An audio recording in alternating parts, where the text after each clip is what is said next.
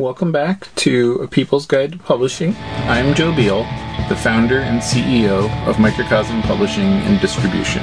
I'm also the author of A People's Guide to Publishing, which distills what I've learned from selling millions of books over the past 25 years. I'm Ellie Blue. I'm the editorial and marketing director here at Microcosm. We are an independent midlist publisher based in Portland, Oregon and Cleveland, Ohio. We have over 700 books, over 25 employees, and we make about 40 new books every year.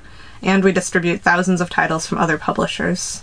We started this podcast so that we can share what we've learned with newer publishers so that you can learn from our mistakes. Or maybe you just want to understand the publishing industry. This week, we are going to answer a reader question. Thanks, reader. Which is, what books have been useful for establishing economic theory? Like for us in our business? I think for us as people. Oh, interesting. Do you have an economic theory? I do have a lot of economic theories, and I feel like they are mostly politically not always making me terribly popular, but, you know... It's not what you think. Right, mm-hmm. And I feel like most... I guess I'm not too far down the middle of the road, but... You know, like all people, I'm kind of tempered by my experiences. And, you know, it's like I kind of come back to, like, two sources that have informed me.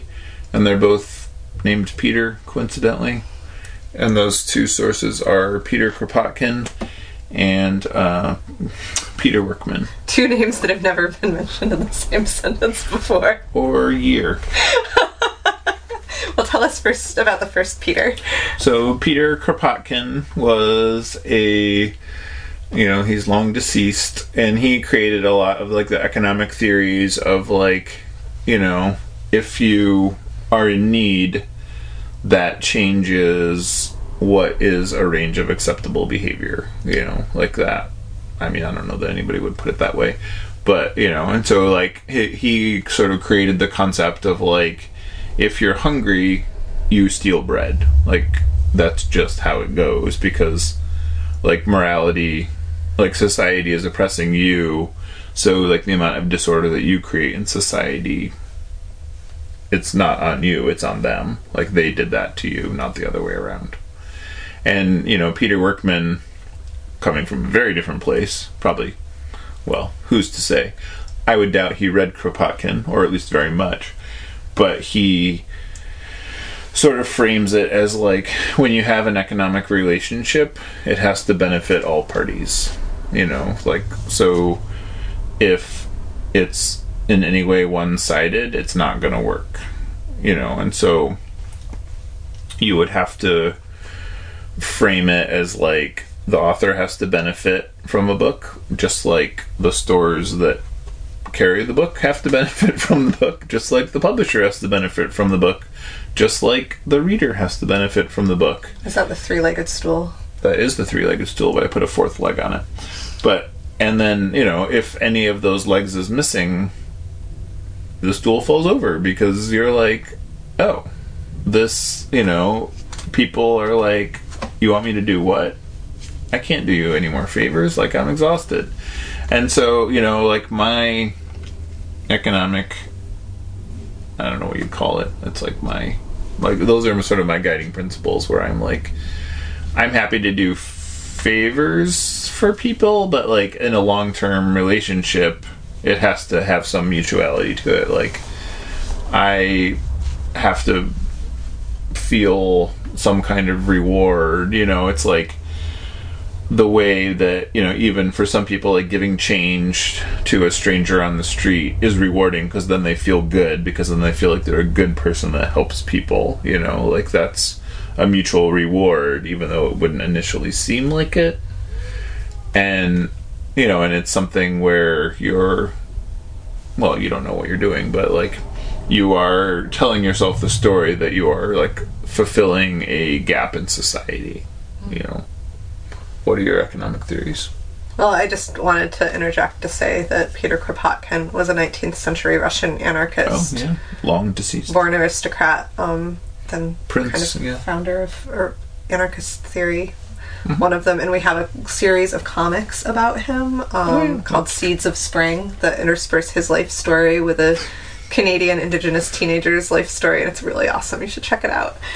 I don't know. I'm not sure that I have an economic theory that I've ever really... But you do. You just don't know it. You know, I'm unprepared for this episode. You live by a code, and you have a series of values that, you know, like you had it be a priority of the company that we would get wages to a certain plateau, you know, like that became a goal for you. And health insurance. And, you know, and so those are, I would like that is your economic. I'm trying to think if there are any theorists that have. Oh, absolutely. Because it's like, you know, in a more, like, there's lots of economic theorists that are like, well, you pay people as little as you possibly can, and then when that's no longer acceptable, you raise it 1%. So those are not my influences. I don't know. I'm trying to think of, like, theory that I've read, and I did read a lot of political theory and a lot of literary theory in college, and I feel like it mostly just served to confuse my brain, but I did, I guess, gain from quite a bit of the literary theory, like, kind of a sense of cultural relativism, which does, I think, very much inform. And, you know, a lot of that theory was Marxist. One of the most books I read that influenced me the most was a book called Land Full of Flies, and it was an anthropology book about... a mud pit?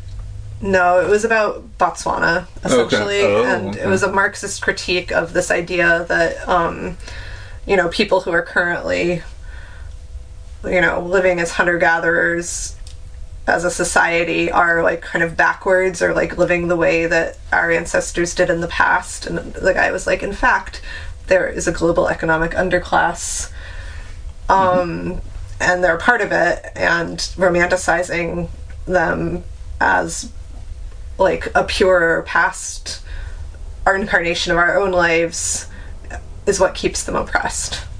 And that influenced me a lot. I'm not sure necessarily in practical ways. You must have been riveting at parties at that time. I was so fun.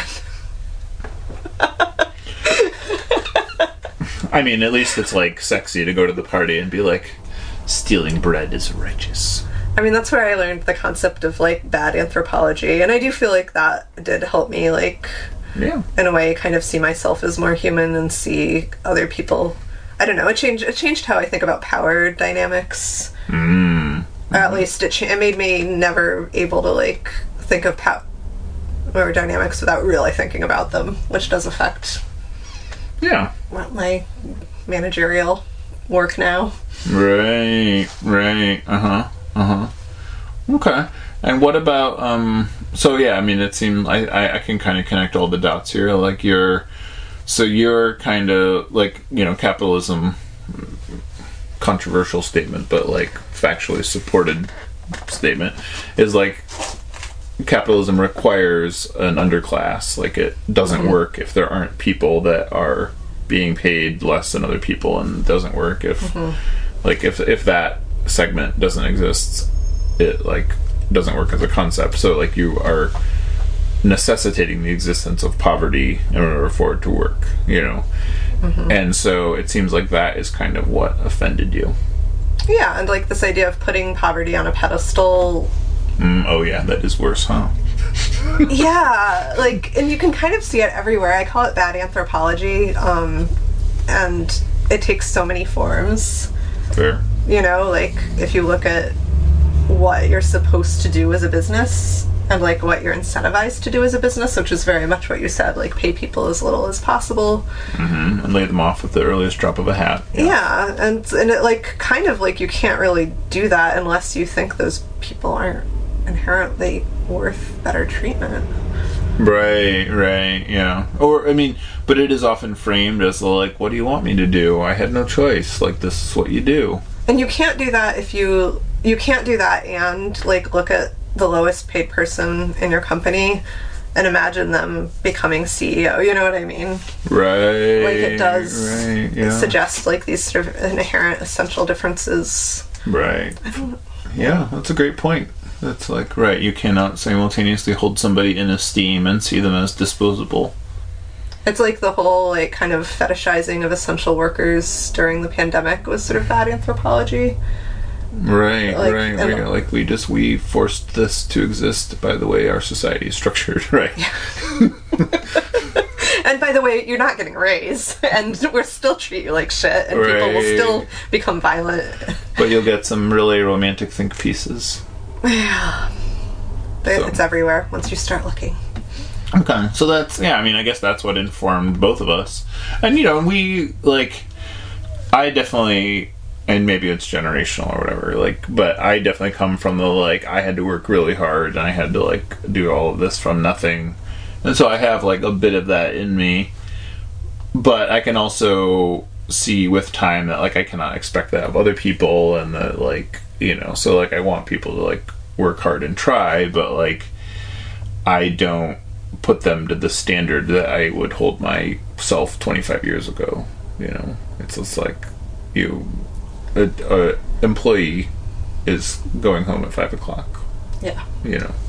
And so there's a bit of that too. I don't know where I got that. I mean, I guess that's like my, like, misguided cultural upbringing of, like, having union family plus, like, reading radical literature and growing up in the 80s when there was no jobs. So, you know. We're basically a bunch of socialists here. Mm-hmm. But trying to play by the rules of capitalism. Thanks for joining us once again. Please send your questions to podcast@microcosmpublishing.com so we can answer them on future episodes.